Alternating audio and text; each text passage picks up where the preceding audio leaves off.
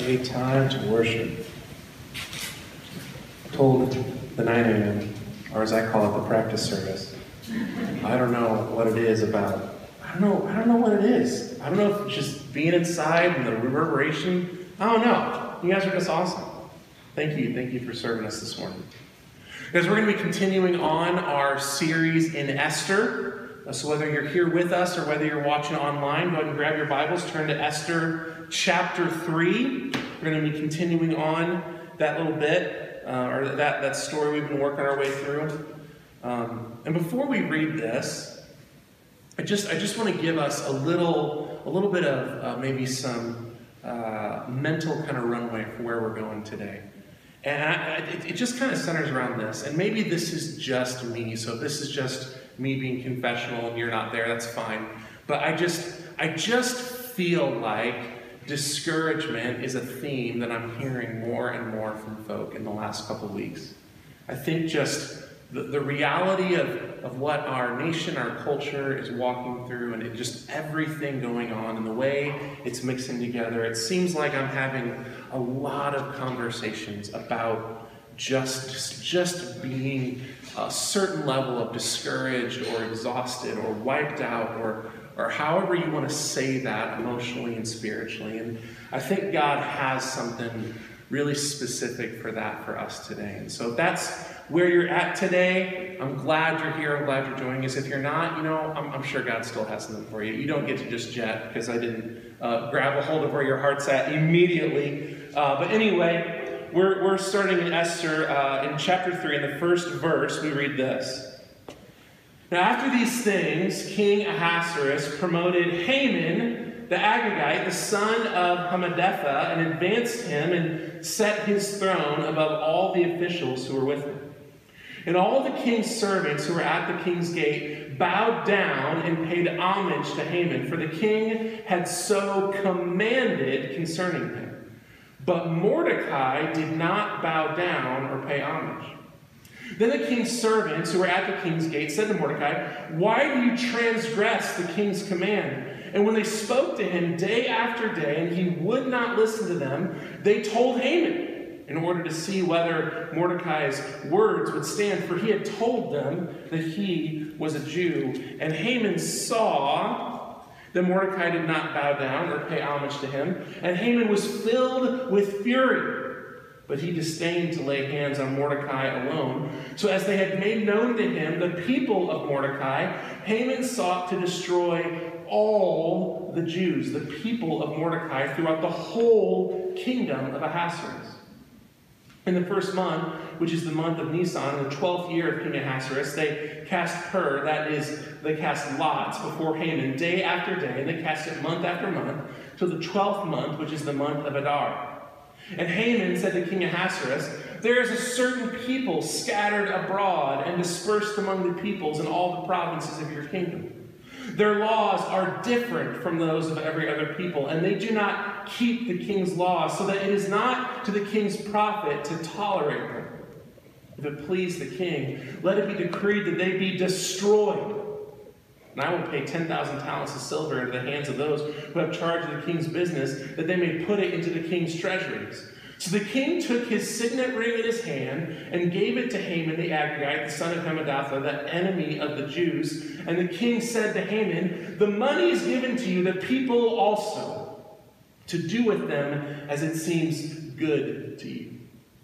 Then the king's scribes were summoned on the thirteenth day of the first month, and an edict, according to all that Haman commanded, was written to the king's satraps and to the governors and over all the provinces and to the officials of all the peoples, to every province in its own script and every people in its own language. It was written in the name of the king Ahasuerus and sealed with the king's signet ring, and letters were sent by couriers to all the king's provinces with instruction to destroy, to kill, and to annihilate all Jews young and old, women and children, in one day, the 13th day of the 12th month, which is the month of Adar, and to plunder their goods. A copy of the document was to be issued as a decree in every province by proclamation to all the peoples to be ready for that day. The couriers went out hurriedly by order of the king, and the decree was issued in Susa the citadel. And the king and Haman sat down to drink but the city of Susa was thrown into confusion. And this, beloved, is the word of the Lord. Pray with me. Father, this morning as we take a few minutes to dig into your word to discuss a story that is, um, at best, sorrowful. God, we ask that you would be our teacher today, that you would be our interpreter, that you would be our discipler. Holy Spirit, we ask that you would just make yourself really known, that you would illuminate this text and illuminate our own hearts. May we see the ways that we ignore your gospel, the ways that we cop out of the truth that you have for us, even the hard truths, God. We ask that you would convict us, you would encourage us as we need, and that we would leave this place today having spent our morning with you. We love you, Jesus, so we pray these things in your name. Amen. So, what to do with this text today? This story presents us with the main conflict of the story of Esther. Um, the, the text is, is the this is the inherently sad and hard part of the story, right? Like things are going really bad and they've gotten really scary. So, so here's what we're going to do with this. We're, we're going to walk back to the story, pick through just a couple textual cultural notes like we always do to try and kind of get ourselves in the headspace of the original audience. I think that's going to illuminate something just, I think, just interesting that God has for us. And that'll wrap us around uh, to Paul's teaching to the church in Philippi, and we'll end our time with prayer and communion. So, like I said, this is the main conflict of the story, which means pretty much everything up to this point has in some way been introductory. It's been setting the stage for the main plot, the main conflict of the story, which is this God's people are facing imminent destruction extermination, genocide.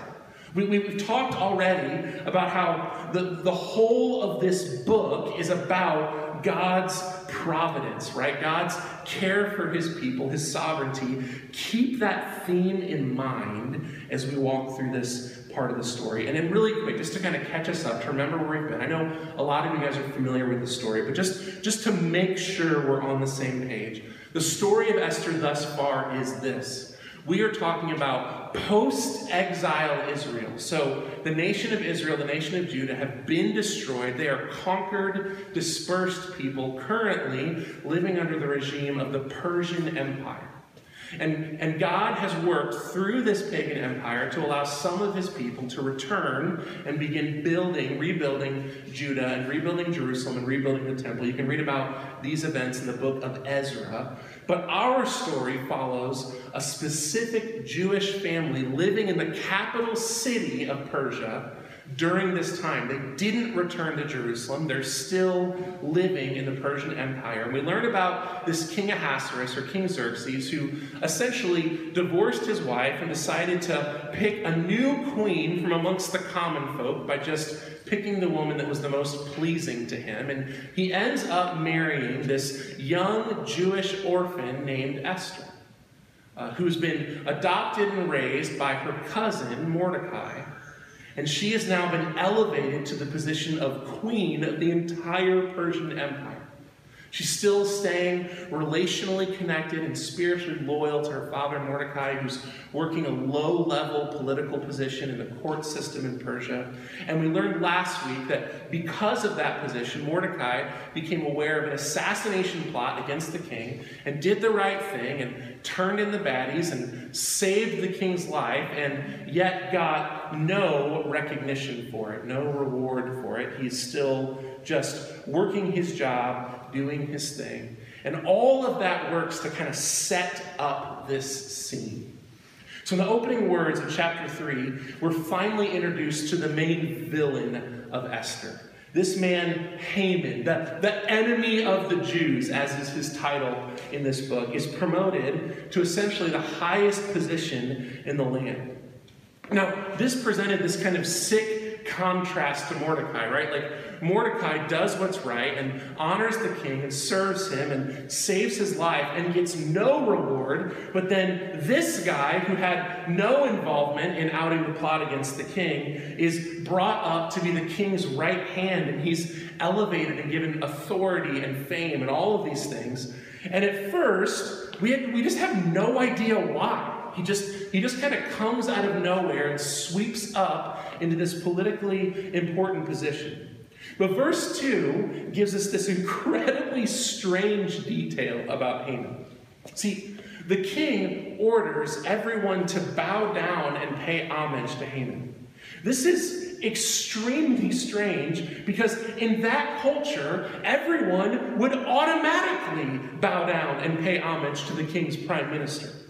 This implies that the political leaders in Susa either weren't automatically or they weren't automatically bowing to Haman, which means he was either so new to the scene that they didn't know him or recognize him, which is really unlikely, or his reputation was such that they just didn't want to, and the king had to make it a law that they honor this guy.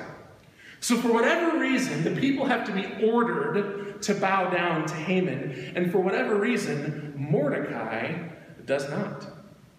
Now, this is where it gets even more interesting. We're going to kind of go down the rabbit hole a little bit this morning. So just kind of stick with me with this because it'll it'll wrap back around. But Christian and Jewish theologians have discussed and debated the purpose of Mordecai's refusal for hundreds of years. Unsurprisingly, Esther has no interest in telling you why he wouldn't bow. It just tells you that he wouldn't. And people for a long time have tried to figure out a righteous reason why Mordecai would refuse to bow. But here's the problem there really isn't one. See, nothing in Jewish law or tradition prevented observant Jews from bowing down to their authority figures. It was normative. It was the way of showing the respect and honor due the position. You might in your mind be like, well, what about Daniel? What about the statue? See, that was different. They would refuse to bow down to an image or an idol all the time, but Jewish men, even very observant Jewish men, had no problem bowing and showing reverence to an authority figure, a person. But Mordecai won't. So, why won't he? I mean, this is a really interesting question, in part because we're kind of motivated. Like, we, we don't want Mordecai to sin, right? Like, he's one of the heroes of the story, and so we kind of want him to be this, like, perfect, righteous example. Last week, right, we were talking about how he, he gives us shadows of Jesus and Jesus' ministry. Like, we want this guy to just kind of be this perfect, like, Jesus light, but he isn't. He's just a guy. And he makes some righteous decisions and some selfish decisions. And it's really hard to try and justify or fit a righteous explanation into Mordecai's refusal to bow. It's so wild that the, the ancient Jewish interpreters of this text had said, well, Haman must have he must have taken like some really small idols and like woven them into his cloak as like a decoration because because I mean there, there can't be any other explanation for why Mordecai wouldn't do this. They, they, they come up with some weird stuff. But the most likely explanation also makes this text even stranger to us. So take, take another step down the rabbit hole with me. See, the author of Esther makes a connection between Mordecai and Haman that's really subtle and we will really easily miss as modern readers, in part because of just some of the some of the presumptions that we bring to reading scripture. So, so walk through this with me. Remember at the beginning of chapter 2, when we're introduced to Mordecai the first time, we get this little abbreviated genealogy that identifies him as a Benjamite. Now, in ancient Jewish genealogies, writers were generally way more concerned with the notable names in the genealogies than they were with the accuracy of the genealogy. So if you had a 25 generation genealogy, they might condense it down to like the most famous five in that 25 just to make it a little more palatable, right? So, so when we get these four generations connected to Mordecai, we have no clue if the author is actually referring to the previous four generations. It's actually much more likely that he's just naming some of the highlights of people that Mordecai is related to working its way back. And what that does is it connects us between Mordecai and the lineage of King Saul. If you look at the names we're given in Mordecai's lineage, those are all key names in the line of King Saul. Now, there's some meta theology here that we're not going to go into today about the line of Saul choosing to remain in Susa and the line of David returning to Jerusalem, but that's like a whole different deal. And if you're interested in that, we can talk about it offline. But, but, but the point is, the author of Esther wants to kind of make these subtle connections between the person of Mordecai and the person of King Saul. Now, turn to Haman. We're told that Haman is an Agagite. Agagite. That literally means of Agag. Agag was the last of the Amalekite kings when Israel, under the leadership of, you guessed it, King Saul, finally defeated and destroyed that nation. You can read about this in 1 Samuel 15. The Amalekites are an incredibly important part of Israelite history. They are the original and the archetypal enemy of Israel. If you go all the way back to Exodus 17, when Israel is a fledgling nation, just a group of escaped slaves making their way out of Egypt, the very first people that just decide they hate them and want to kill them is the Amalekites. They try and wipe out the fledgling nation of Israel during their wanderings in the wilderness. This is that kind of famous story, right, where they go to battle, and as long as Moses' arms are up, they're winning, and when they get tired and he puts them down, they lose. They send a group of guys to hold up his arms during the battle because he gets tired, right? This is the Amalekite people, and they essentially become just this archetypal enemy against God's people. Now, I know for a lot of us, if you grew up in church world, you think stereotypical bad guy in the Old Testament, you go straight to Philistines, right? Because you're thinking of like David and Goliath. But the Amalekites are the OG bad guy for the nation of Israel. They're, they're pre Philistines. They're, they're, they've been hating Israel since before it was cool to hate Israel, right? And, and what's important to note about the Amalekites is that they weren't amongst the people that God was kicking out of the promised land, they were the neighbors. So God's moving in Israel into the promised land, and the Amalekites are just like, we don't like you, we don't like things changing, we don't like any of this, we're going to kill you. And they try and they fail, and they live in just this back and forth, constant warfare throughout Exodus, throughout the time of the judges, and into the time of the kings. And when God sets up Saul as his first anointed king of Israel, one of the first commands he gives Saul, once, once Israel's been unified as a single nation away from kind of its tribal existence, one of the first things God speaks to him through the prophet Samuel is that I am going to use you, Saul, and my nation Israel as an instrument of my judgment for sin amongst the Amalekites. I'm, I'm done with their sin. I'm casting judgment upon it, and they no longer get to be a nation. I'm taking away their nationhood. I'm destroying them, and you are my tools to do this.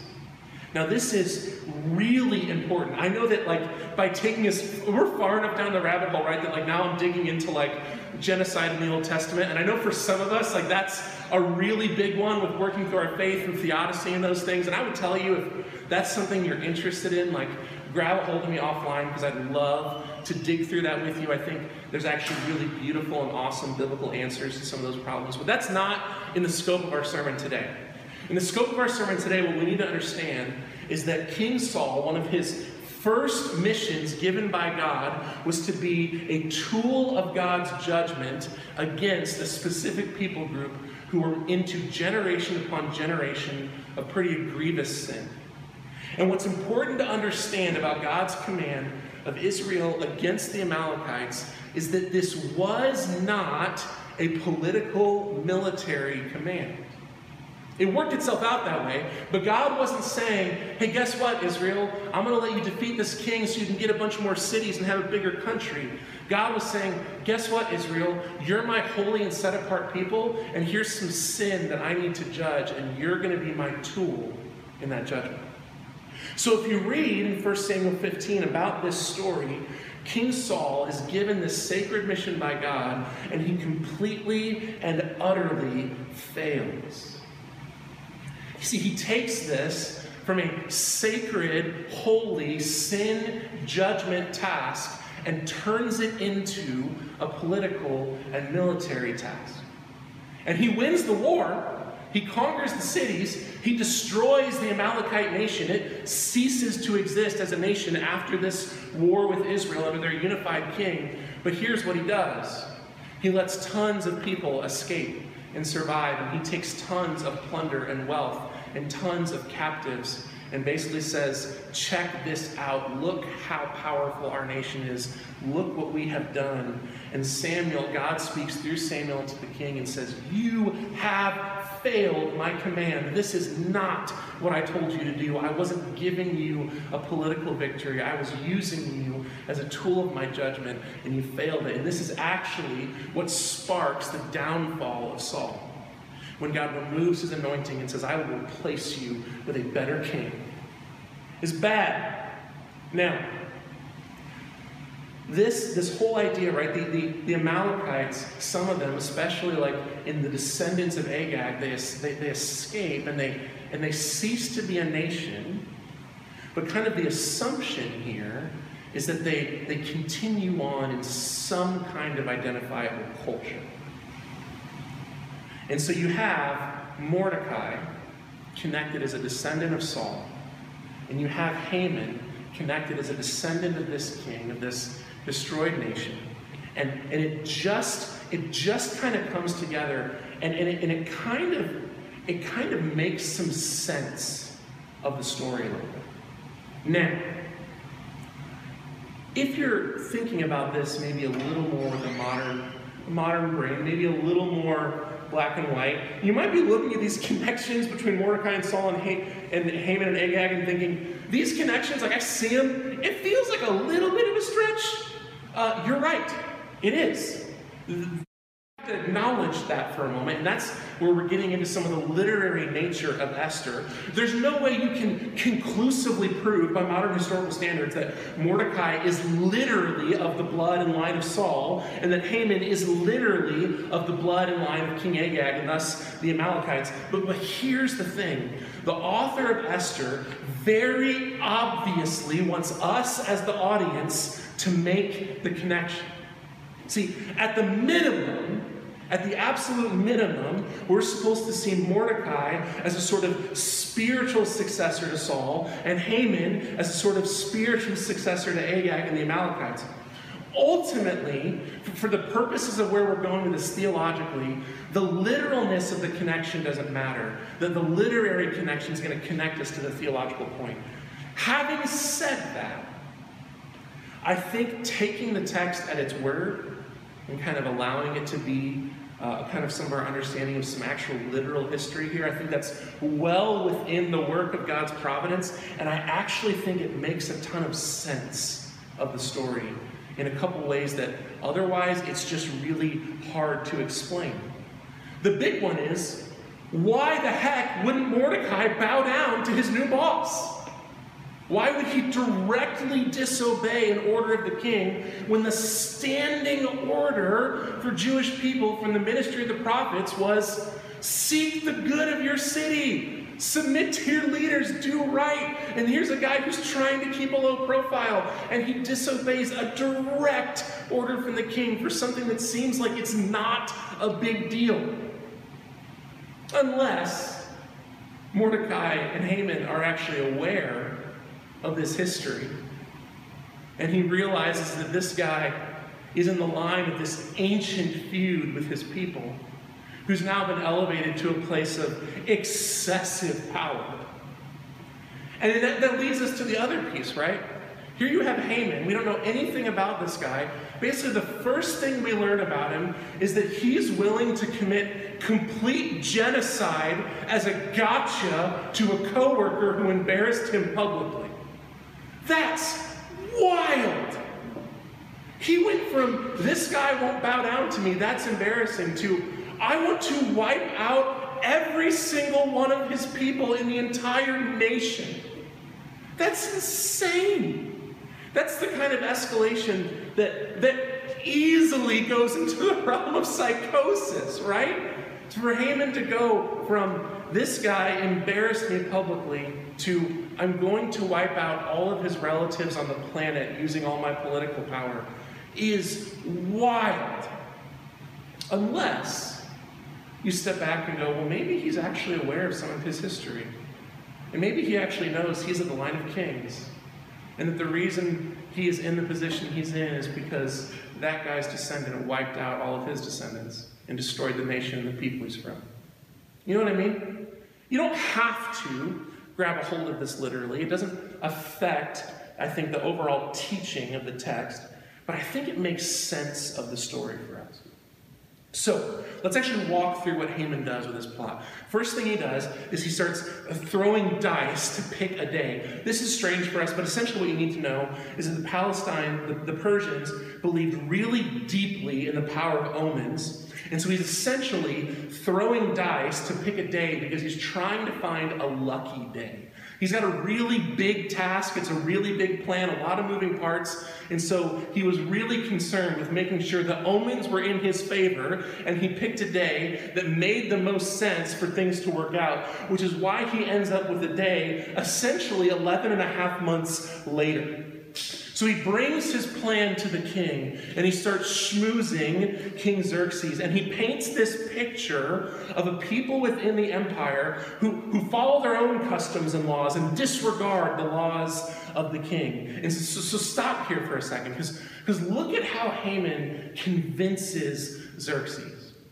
He actually gives him, right, this, this really kind of subtle half truth that he then leads into a lie. And I think, I think this is, this is actually important for us, right? Is, is look at this. He, he sets the whole thing up by saying, You've got these weird people among you. They don't follow our rules, they don't follow our customs. They do their own thing, they have their own culture and their own laws, and they disregard the laws of the king. Well, now here's the thing the Jewish people were very weird in the Persian culture. They did have their own culture and their own laws. In fact, of all the people in the Near East who were destroyed or displaced under the reign of the Assyrians and the Babylonians, the Jews were some of the only people that dug their heels in the ground and said, We will not assimilate. We will hold on to our identity and our culture spread out over the whole of this empire across multiple nations and cities, the Jewish people, alone amongst the nations surrounding them, kept their identity and kept their way of life. So they were weird, they were strange. But Haman takes that a step farther and says, and they disregard the laws of the king. Now, we've already talked about this. The standing order for the Jewish people in exile is seek the good of your city. Seek the good of your oppressor. Honor God by honoring those over you.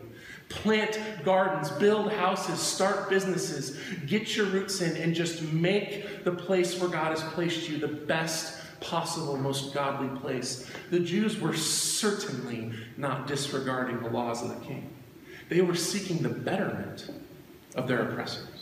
In fact, the only record we have in this story of any Jewish person violating the laws of the king is Mordecai choosing to disobey the king's law to bow down to his boss, Haman. Which we don't have to like camp there, but it's worth noting. When you're representative, your actions, they expound past you. Because the poor Jews on the other side of the Persian Empire definitely was not their fault Mordecai didn't bow down, but they're just sitting there at work when that edict shows up a couple days later. what is happening? But we'll get to that. Haman paints this dishonest picture of the Jewish people, and then he baits the hook and says, Look, king, look, look. It's not good for you to, to be patient with these people. They're super destructive. Tell you what, I'll give you 10,000 talents of silver, and I'll take care of them. Just sign it off. I will take care of this problem for you.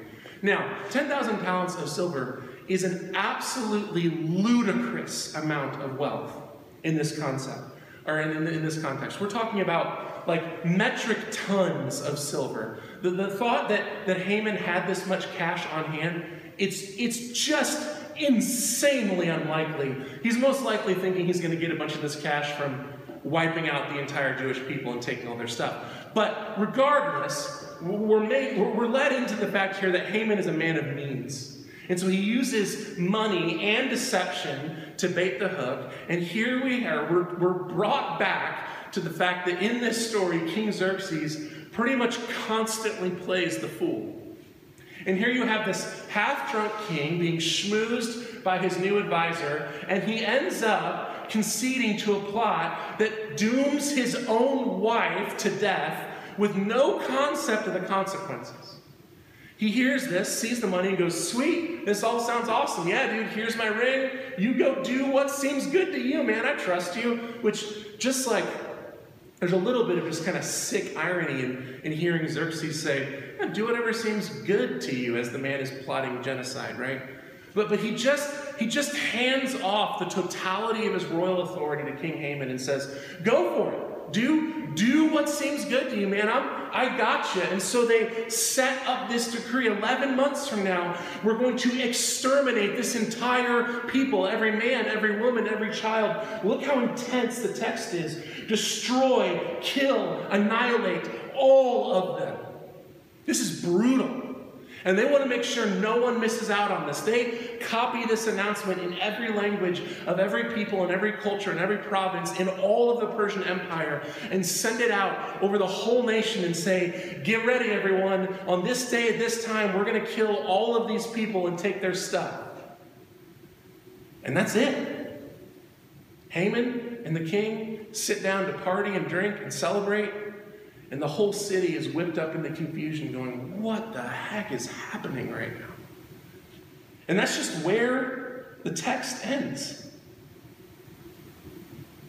So, what, what do we actually do with this wild ride of a story? Where do we actually go from here right now, right? Like, I, I, know we can kind of wrap our heads around the story, but what do we actually learn from this? What, what does this even mean for the church right here and right now? I think the answer is relatively simple, although it's relatively hard to actually accept. The reality is this this story is horrible. This is terrible. In, in, a, in a set of circumstances completely and totally outside of their control, the entire Jewish people is set up for extermination by an evil man who has the power to wipe them out over an age old vendetta and some public embarrassment. What an atrocious and evil and unjust thing. All these people are doing is simply existing doing their best to follow God and honor Him in the midst of their exile. And all of a sudden, just like poor Esther a chapter back, they are swept up in a larger and evil power totally beyond their control. And they're going to be wiped out just for being God's people and following Him. This is awful. But it's also to be expected. You see, if you actually seek to follow God with your life, you are setting yourself up to be in the margins of the larger society. Christian practices and Christian, or even just say godly practices and godly ethics are strange and offensive to this world. They always have been and they always will be. The scripture says that the gospel is like the stench of death to those who have not found life. There's something about, and by the way, this shouldn't surprise us, there's something about God's design for his people and his creation that in the midst of the curse and sin and evil, is ju- it's just incompatible. If you are following Jesus with your whole person, us right now, you, beloved of Jesus, you will take flack. You'll be offensive to your culture. It's just, it's just part of the deal. This, this whole world is cursed and broken by sin. If you decide to spend your life following God, seeking His kingdom here and now, you are putting a target on your back. You will stick out like a sore thumb. Whether it's the evil of this world, or the evil and the sin in your own heart, or the evil and broken systems of this world, or Satan himself, whatever it is, it will seek to destroy you because it does not want God's will here on earth. If you're following after Christ, if you're following after the way of the kingdom, you will be a target for suffering and destruction simply because of Jesus.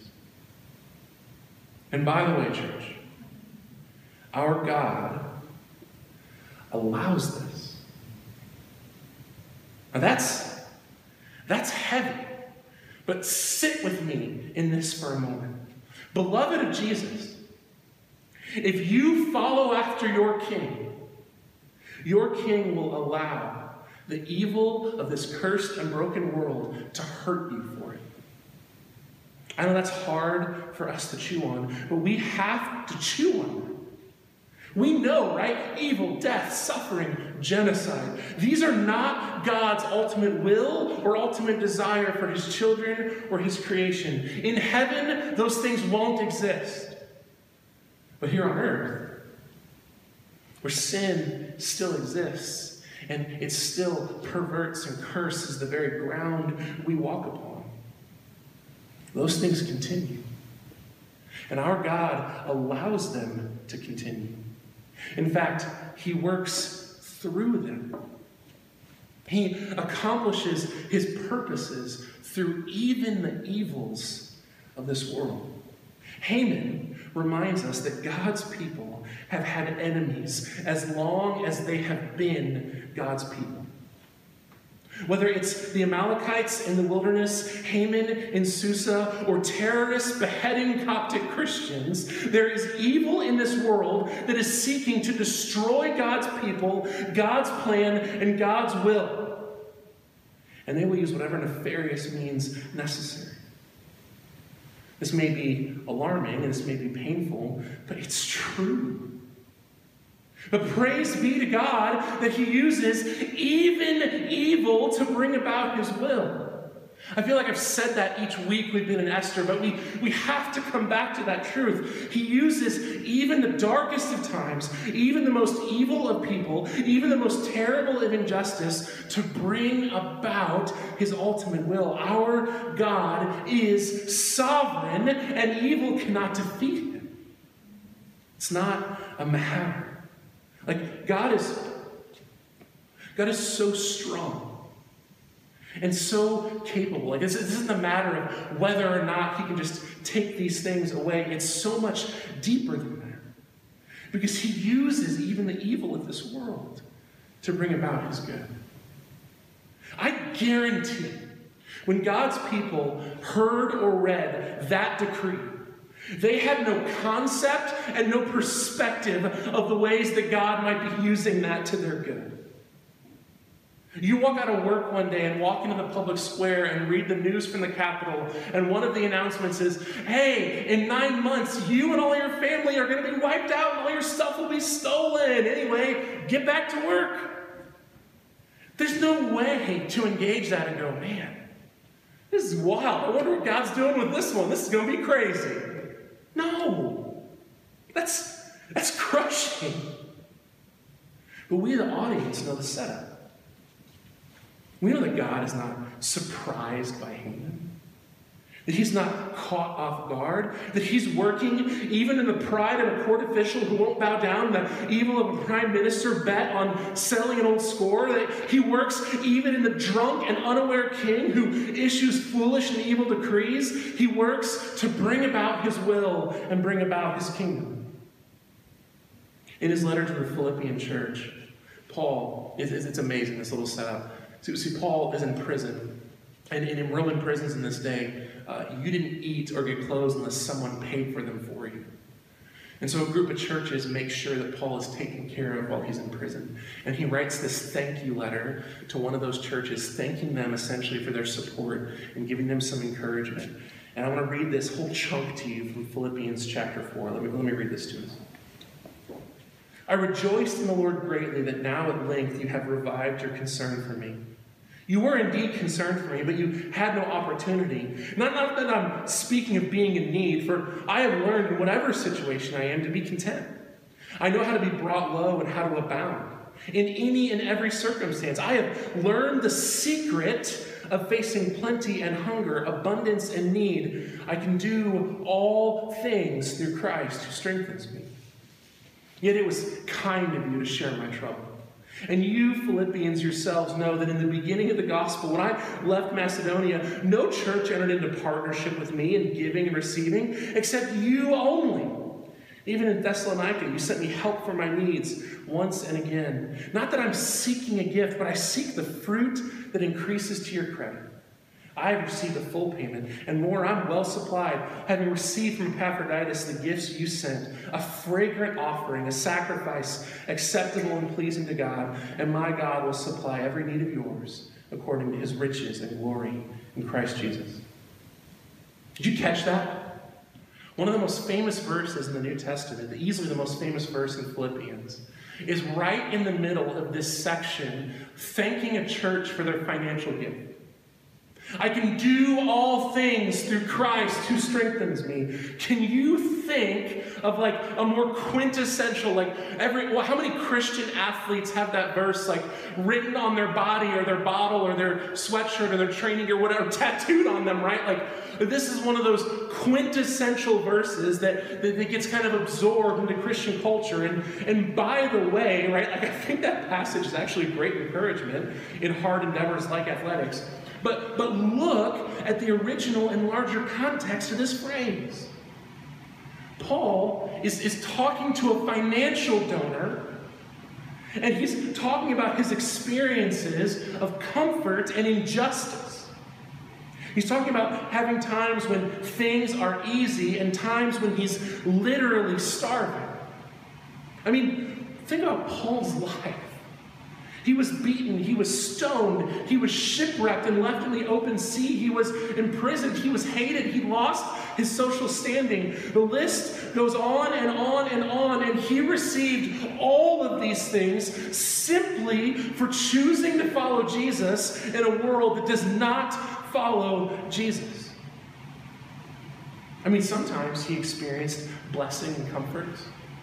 He had to spend the night in homes of friends and church members and eat warm, home cooked meals and encourage and pray for each other. But just as often, he experienced insane amounts of injustice and hardship. Things went badly for Paul.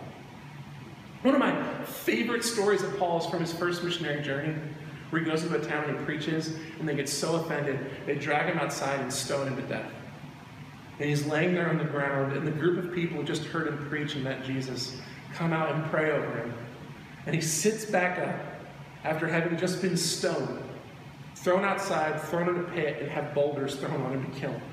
He sits up after this group of people prays over him, and he's like, That's wild. And he goes back into the town and starts preaching again. Just walks. Can you imagine being that group of people that just stoned a dude to death? And like 30 minutes later, he walks back and he's like, I wasn't done with my sermon. Sit back down. this is the ministry of Paul. The dude had evil lurking all around him. Guys, this was a normal part of the deal for Paul. Just like it was a normal part of the deal for the Jews in the day of Esther. And beloved of Jesus, hear this. Hear this. This is a normative part of the Christian experience for you and I today. If you follow Jesus fully and with abandon, you will experience hardship. Satan and the sin of this world will not die without a fight. If you speak up for the kingdom of God here and now, expect to get hit. I mean, look at the saints who came before us. The author of Hebrews lists all the hardships and injustices and suffering of the saints who paved the way for the church, and he concludes the passage by saying, The world was not worthy of them.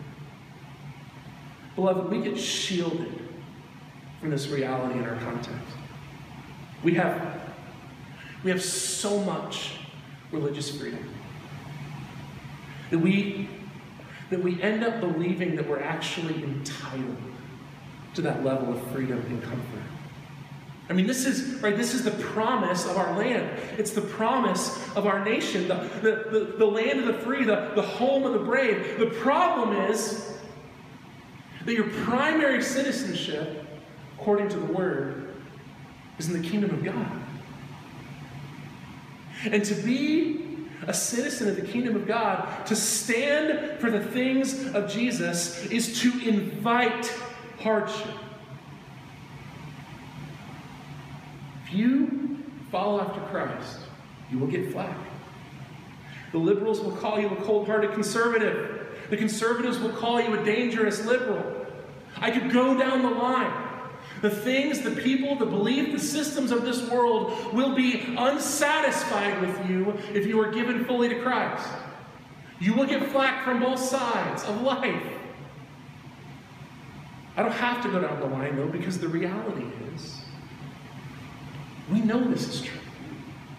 In our heart of hearts, we know that, that even, even, in our, even in our country, in our culture, with all this religious freedom, that if you stand for the things of Jesus, you will stand out. And you will experience hardship. And guys, we have to be honest. It's so easy in our time, in our place, to let that scare us away from seeking the kingdom. It's so easy in our context to look at the smallest amount of suffering and see that as evidence that we're doing something wrong and we should just back off. Well, God's not blessing it. I'm experiencing hardship. He must just be closing a door. I must be doing something wrong. I should just back off. I don't want to be divisive anyway. I don't want to close doors with those relationships. Beloved of Jesus, fear not. Don't be afraid. Don't, don't back off of the work of the kingdom because you experience hardship. Rejoice in your sufferings. They are light and momentary. And God is working in our suffering. God is working even in evil, even in hardship. God will not waste I said at the beginning that I've been hearing a lot of people talk about being just discouraged and beaten down this time. And you know, whatever. We have we have brothers and sisters around the world in places where their faith is illegal and they have friends who are kidnapped and killed. And, and if we start playing the comparison game, well, this city, aren't they? We're the worst Christians on earth. And that's that's not the point. The point is that we have a call. We have we have work to do here, even even in a place with so much so much freedom. But it's so easy to get discouraged. It's so easy to face the hardships we face and just, I just need to back off. This is causing too many problems. This is breaking relationships. I just feel spent. It feels like it's not working. God's not blessing it. Like, I, He must just have something else for me right now. Beloved, fear not. Be not discouraged. Be not pushed away from the calling that God has in your life. God is working even in your discouragement, even in your exhaustion, even in your hurt, even in the evil of your life. God will not waste these things. And beloved, hear this. Hear this. You have Jesus. He is in you. He strengthens you. And Jesus, He can do all things. Right? Like we, we know that and we affirm that, right? Like Jesus can do all things. He's not defeated by discouragement or suffering or pain or evil. He can do all things, and you have Jesus. So you can do all things. You can do all things through Christ who strengthens me. I can experience blessing and I can endure hardship. I can walk boldly in my calling and I can celebrate victories and I can experience injustice and hurt and discouragement. I can do all of those things because we have Jesus.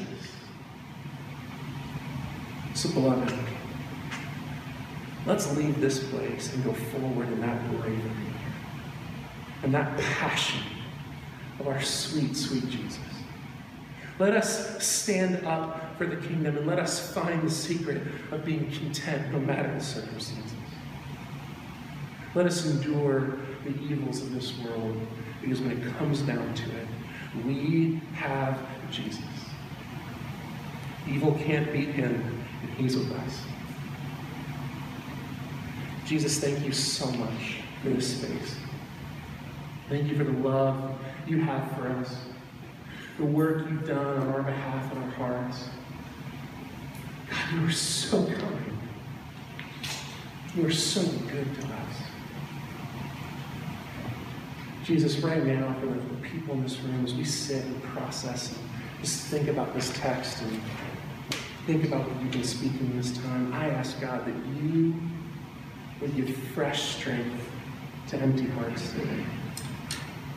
That the people in our fellowship, in our family, in our church, in this room, on our live stream, in our in our community, God, the people who are beat down, that feel spent, that are that are ready to just roll over and let Satan keep kicking them. God, we ask that you would be just a battery in our hearts. You would charge us up with your strength and your endurance and your righteousness and your long suffering and your patience. God, we want to be people who all things through your strength. Make that true of us. God, use your people here to bring about your kingdom here in West County, here in St. Don't pass us by. Not even, even, even Little Red Tree Church, God, use us for your kingdom right here and right now. We love you, Jesus. Pray these things in.